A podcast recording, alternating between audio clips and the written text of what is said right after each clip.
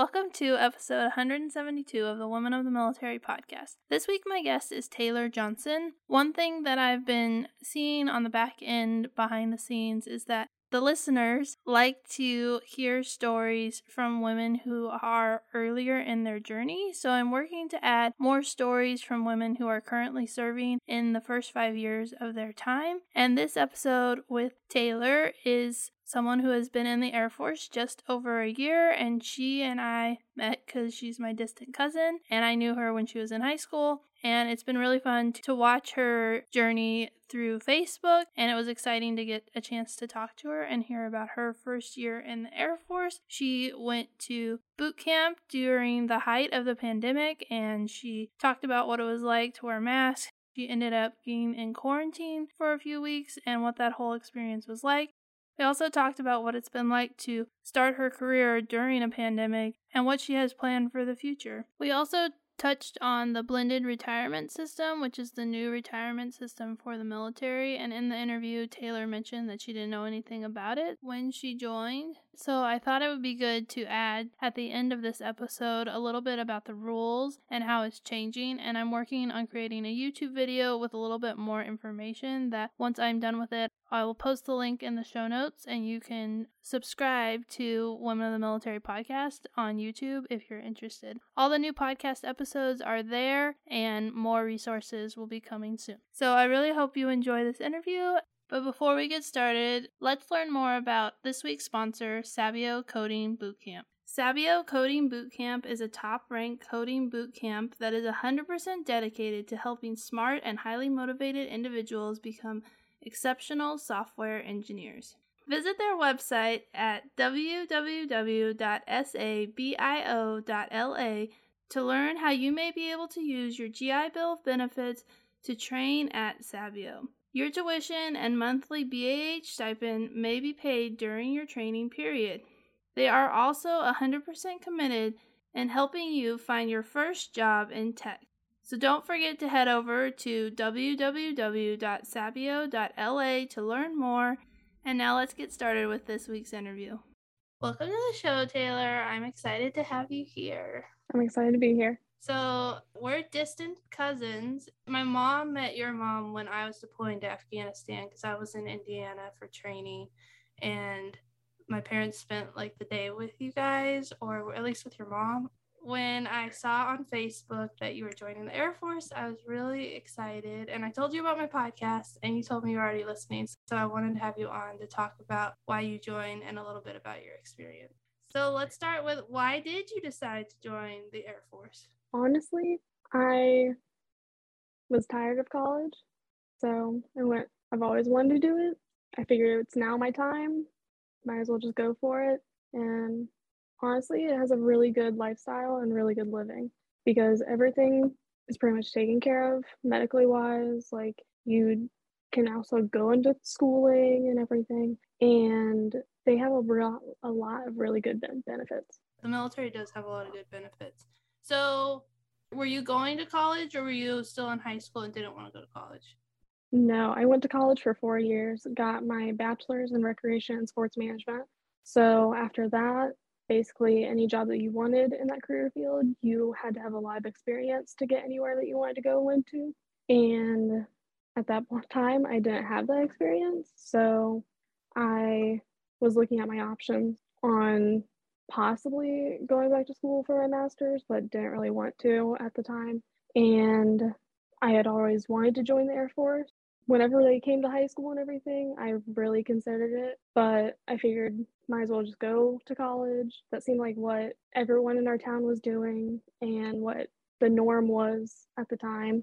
So I went to college for four years, got that done, and this is where I am. Yeah, and you've been in the Air Force just over a year. So did you start the process after the pandemic had started, or when did you start the process? I started my process think like winterish of my senior year of college because I had to lose so much weight beforehand, plus finding a recruiter, like consistent recruiter at the time. I think I had like three recruiters throughout joining. And one like barely helped me through. Plus, when I moved back to Avon, I had to find one there just to make sure that I was like, was there anything else I could really do to like speed this process up? I was, I think the next winter, it was a year in my process of trying to join. And then I think the next winter, I had ended up actually leaving for BMT.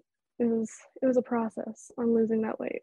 It was close to 20 pounds. So, yeah, that's an interesting topic because losing weight before joining the military isn't uncommon for women. I guess men too, but it's more common, I think, for women. So, what were the strategies that you used to lose the? I mean, 20 pounds is a lot of weight to lose.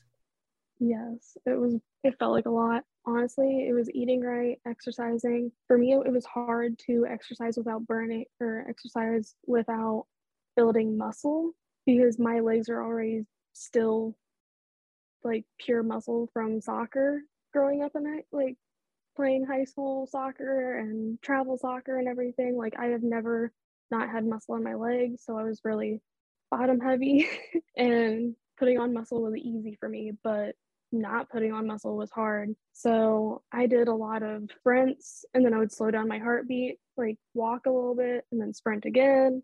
The last recruiter that I had, he had told me that little trick, like build up your heart rate and then slow it back down because it burns a lot of calories just to like speed it up and then slow it back down and then just do that maybe three or four times a week. Plus the gym that I was going to had a sauna so burning a lot of water weight was probably not that healthy but I maybe only did it like 30 minutes max like three times a week or four times a week. Just depends on whenever I was able to go and work out after work so. Yeah that's I think that is like one of the hardest things about like losing weight to join the military is trying to get fit and ready to go to basic training but you're trying to lose weight and you don't want to gain the muscle. And i've heard like people say like muscle weighs more than fat. It really matters for women especially i've noticed like the shorter you are i feel like it's harder to meet the weight requirement because i've looked at them and i'm like i'm pretty tall. So i have a lot more wiggle room than like people who are shorter. I feel like there's just not. I know I'm an inch taller or something, but it's like it's a lot of extra weight. I think it's like eight pounds for being five nine instead of five eight, and that's that's a lot of weight. Yeah, I'm five foot and a half, so they rounded up at MEPS to five one, and I still couldn't be over like 140 pounds. I, if I remember right, it was crazy. But like the shorter you are, the less it will help you. yeah. No, it's true. It's true. I'm five nine. I'm five eight and a half when they round up, but I can be 180 pounds um, in the Air Force. It's less in the Army, but that's 40 pounds and like eight inches. I guess yeah, eight inches, and like that's a lot of extra leeway. I feel like, and I've looked at all the branches, and the shorter you are, I just feel like the harder it is, especially when you're like trying to get healthy by like because you do push-ups in the air even in the air force you do push-ups you do sit-ups so like you gain muscle and then you're supposed to also be losing weight and so it's really hard. Did the air force get rid of like height and weight after meps? Someone told me that. I'm not exactly sure. I i haven't heard much about anything recently. I just know they got rid of the waist measurements for bmt like for all PT tests around. So that's a new thing. I'm not sure about the height and weight requirements and if that's still a thing and if they still follow the BMI scale or anything. I hope they don't. Is that something that you've had to worry about since you're going on active duty, or was it just that way in at MEPS? Just the way in at MEPS. Yeah, I think it's different in the Army, but I need to do more research. But yeah, for the Air Force, I heard it's like the way and it MEPS and then after that, it's like, oh, it doesn't really matter anymore. Yeah, I took my PT test in September, and they said nothing about my weight. So, and I still passed with a 91. I don't think it's that big of an issue when you're actually in an active duty and everything. If you, as long as you pass your PT test, you're good. Yeah. So you said that you went active or you went to basic training in December of 2020, right? Yes. So that's like the height of the pandemic. I remember when your mom tagged you on Facebook and like everybody had masks on. Like, what was that experience like going through training? It honestly felt a little crazy because every time that we, every time we had to wear a mask, we go anywhere, we have to wear a mask. We have to, like, the only time that we weren't allowed to, like, didn't have to wear a mask is sleeping because that's, that's a common sense thing. And then eating. But whenever we like pulled it down to take a drink or anything like that, we had to pull it back up automatically. It just became a normal, it shouldn't be a normal thing, but it felt like a normal routine to just go ahead and pull it on. And that's how you start your day. I don't know how it was before COVID and how hard it was, but like BMT wasn't that bad going in during COVID. And you think it might be because of some of the restrictions that were in place? And I know that you were exposed to COVID, so that also affected it. Yes, I think it was because of some of the restrictions because we still had to try to stay six feet away from each other. Like even marching, they had the six feet away, six feet to our sides, and six feet behind. It was like I don't know. It's it's crazy how different I can imagine it is now. But you guys still had to do PT and you had to pass your physical fitness test and you like did all the training they still yelled at you and all that stuff? Yes they definitely did. I definitely believe that going through like bulldogs like the squadron like 136 i believe i can't remember what one it was. Yeah being a bulldog they yelled at you even more like even harsher. We were not not allowed to slack at anywhere like at anything honestly so it sounds like even though there were like a lot of restrictions and a lot of challenges, that the Air Force did a really good job of like doing the training as close to normal as they could get, even though it was a pandemic. Yes, they really did. And then I remember we talked a couple weeks ago, but you were talking about at graduation it was different than like what is the typical graduation. So you can you talk a little bit about that? Yes, for our graduation, we were in OCPs. We were in our cold weather gear. I haven't seen one graduation really like that until COVID happened. And I don't know if that's more of like going in through the winter months and like you're not wearing your blues.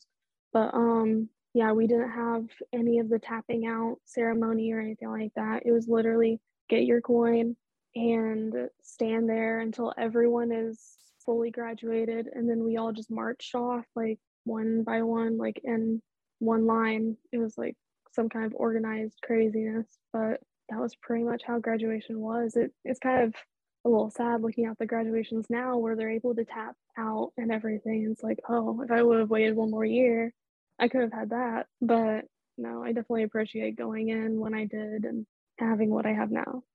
Yeah. So the some of the traditions and like the nice things for graduation had to be suspended during COVID and it sounds like they're trying to even the pandemic's still kind of going on but they found ways to bring those traditions back for the classes that are graduating now. Mm-hmm. i've heard that now you're up to four guests. They all have to be covid vaccinated with their cards to come to graduation and they might be upping the numbers eventually. I'm not exactly sure. I know at one point it was just two guests and now it's up to four and then i would assume it's going to go up but who really knows? In the beginning of the interview, you, you had your degree, but you either needed experience, which you didn't have, or you needed to go get your master's and you didn't want to do that. And so you decided the Air Force. Why did you decide to enlist instead of become an officer?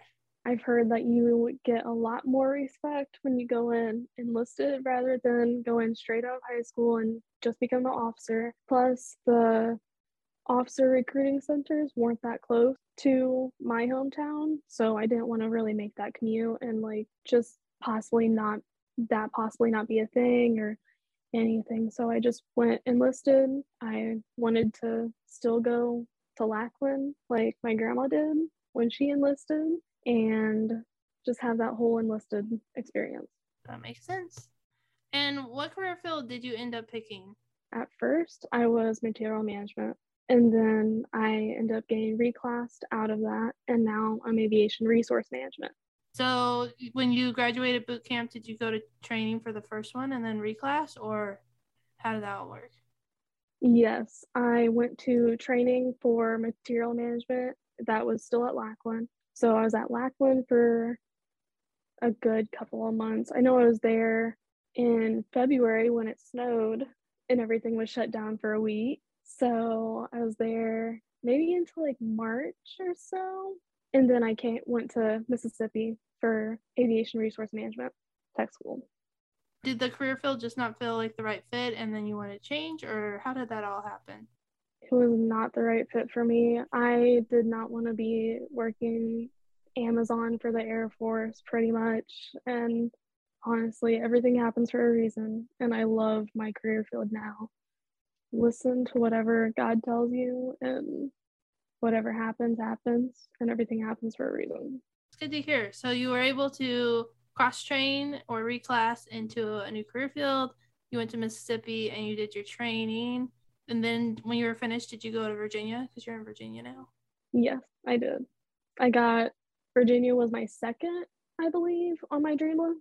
So you do sometimes get what's on your dream list.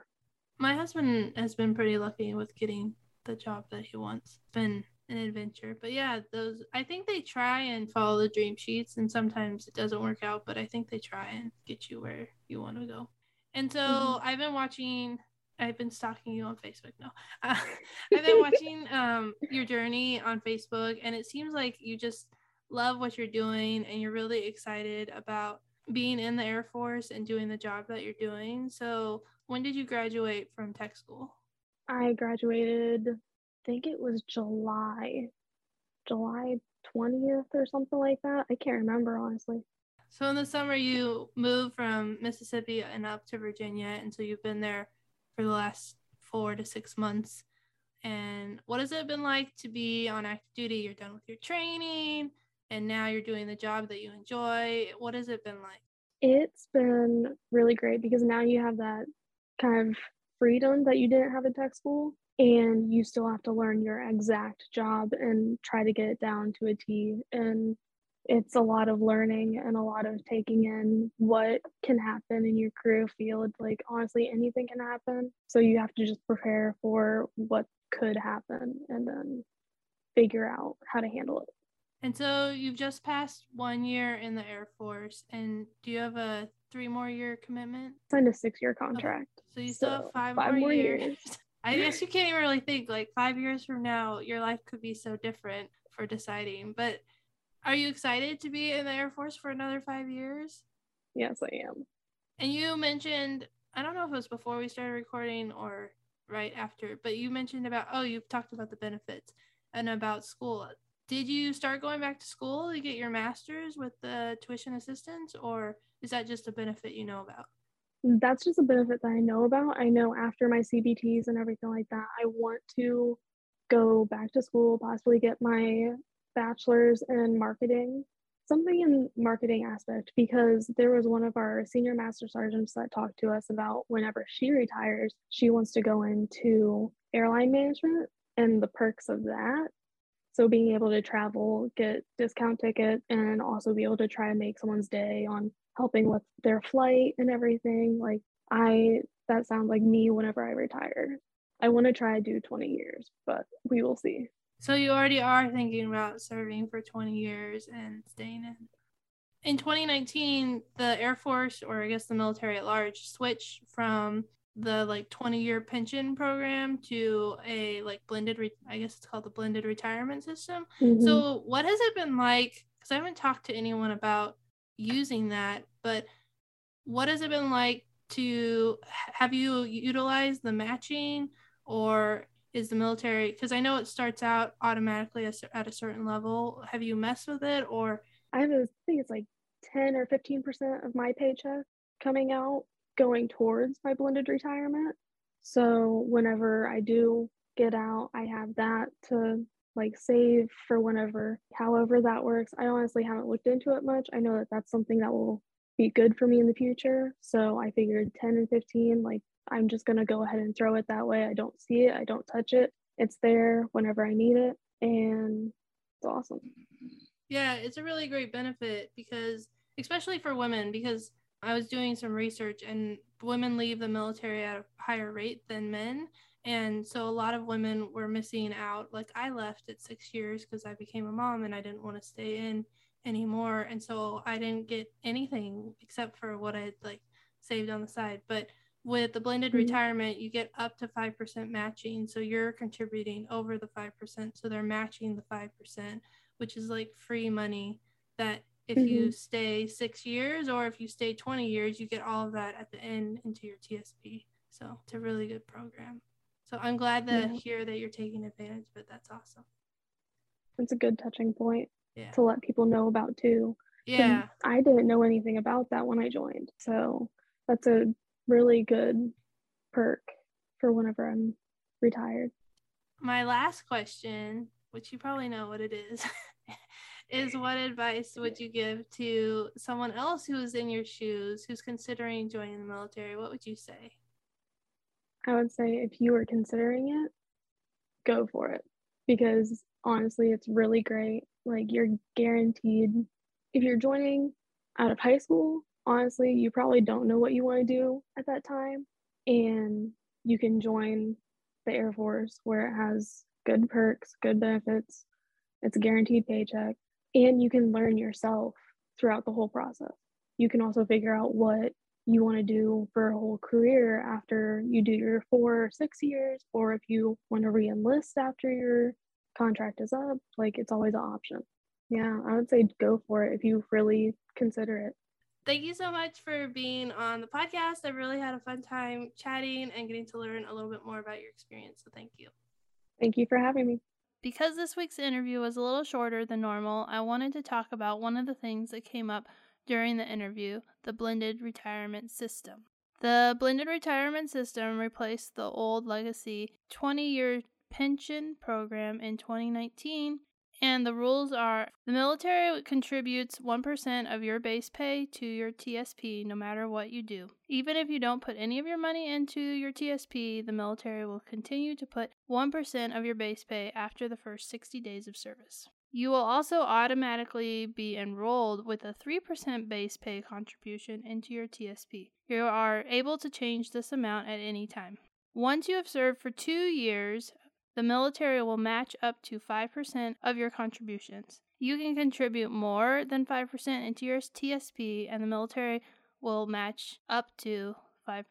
You always have control over how much you contribute to your TSP. You can also get a loan of your TSP balance or withdraw money from your TSP account. When members reach 12 years of service and commit to another four years of service, they will be eligible for a cash incentive of 2.5 to 13 times your monthly basic pay if you're active duty, and if you are reserves, it's 0.5 to 6 times your monthly base pay. There is also a retired pay benefit. Retired pay will be 2% times the number of years of service. If you retire at 20 years of service, you get 40% of your final base pay. If you retire at 30 years of service, you get 60% of your final base pay. You can either get your full retirement when eligible or opt to get a lump sum benefit when you retire. If you take the lump sum, you will get a reduced monthly retirement check until age 67. You can learn more about the blended retirement system on the DFAS website. And when you join the military, you are also supposed to receive blended retirement system training in your unit. And the DoD also has a BRS calculator online. I link to both DFAS and the DoD calculator in the show notes to help you if you are looking for more information.